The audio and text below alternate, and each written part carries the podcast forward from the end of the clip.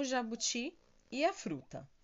Uma vez apareceu na floresta uma árvore nova, que dava uma fruta que todos os bichos ficaram com vontade de comer.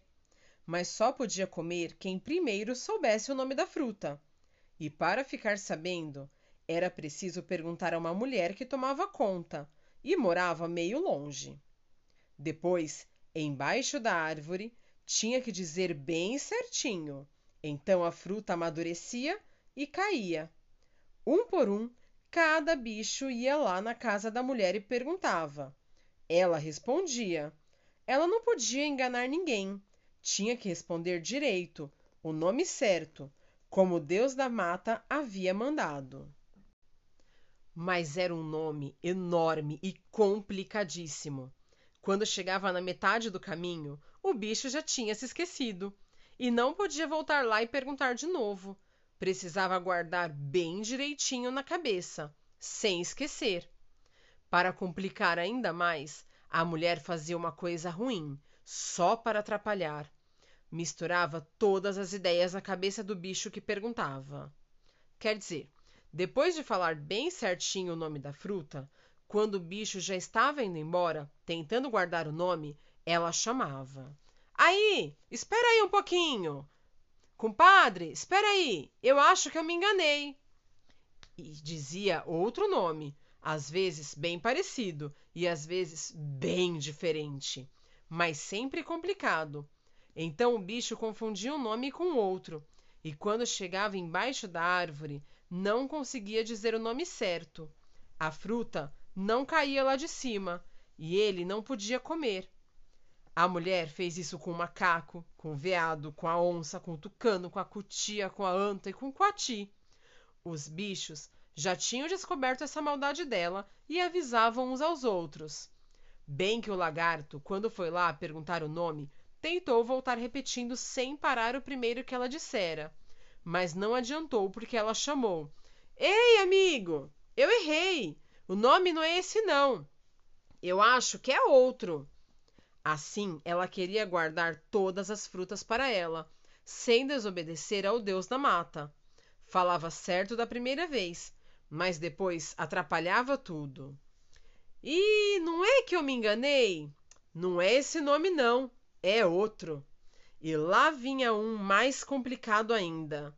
Não havia quem conseguisse guardar até que chegou a vez do jabuti. Sabendo do que tinha acontecido com os outros, ele teve uma ideia. Levou sua violinha quando foi se apresentar à mulher.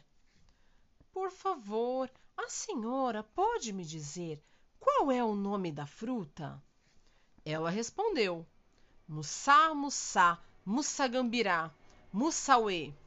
Rapidamente, ele inventou uma musiquinha e começou a dedilhar as cordas da viola enquanto cantava. Mussá, mussá, mussagambirá, mussauê. Num instantinho, a mulher chamou. Aí, seu jabuti! Não é que lhe dei uma informação errada? O nome não é esse, não. É Pussá, Pussá, Pussagambirá, Pussuarinha. O jabuti não parou de cantar. Mussá, Mussá, Mussagambirá, Mussauê. A mulher vinha atrás dele, falando sem parar. Ou será que eu me enganei? Acho que é Içá. Pega na embirra, solta a farinha. E o jabuti, firme dedilhando a viola. Mussá, Mussá, Mussagambirá, Mussauê. A mulher não desistia. Ou será que é assá, assá? Viu Curupira, viu você? O jabuti não parava um segundo. Mussá, mussá, mussagambirá, mussauê. A mulher ficou furiosa. Passou a mão num pedaço de pau e deu uma pancada no jabuti. Rachou seu casco todinho, mas o teimoso não parou.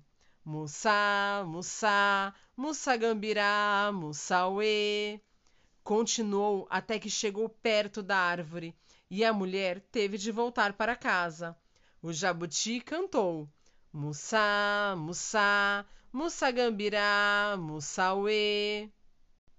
Esse é um conto bem divertido de Ana Maria Machado, do livro Histórias à Brasileira, que foi publicado pela Companhia das Letrinhas em 2008. E vocês, gostaram? Eu adorei!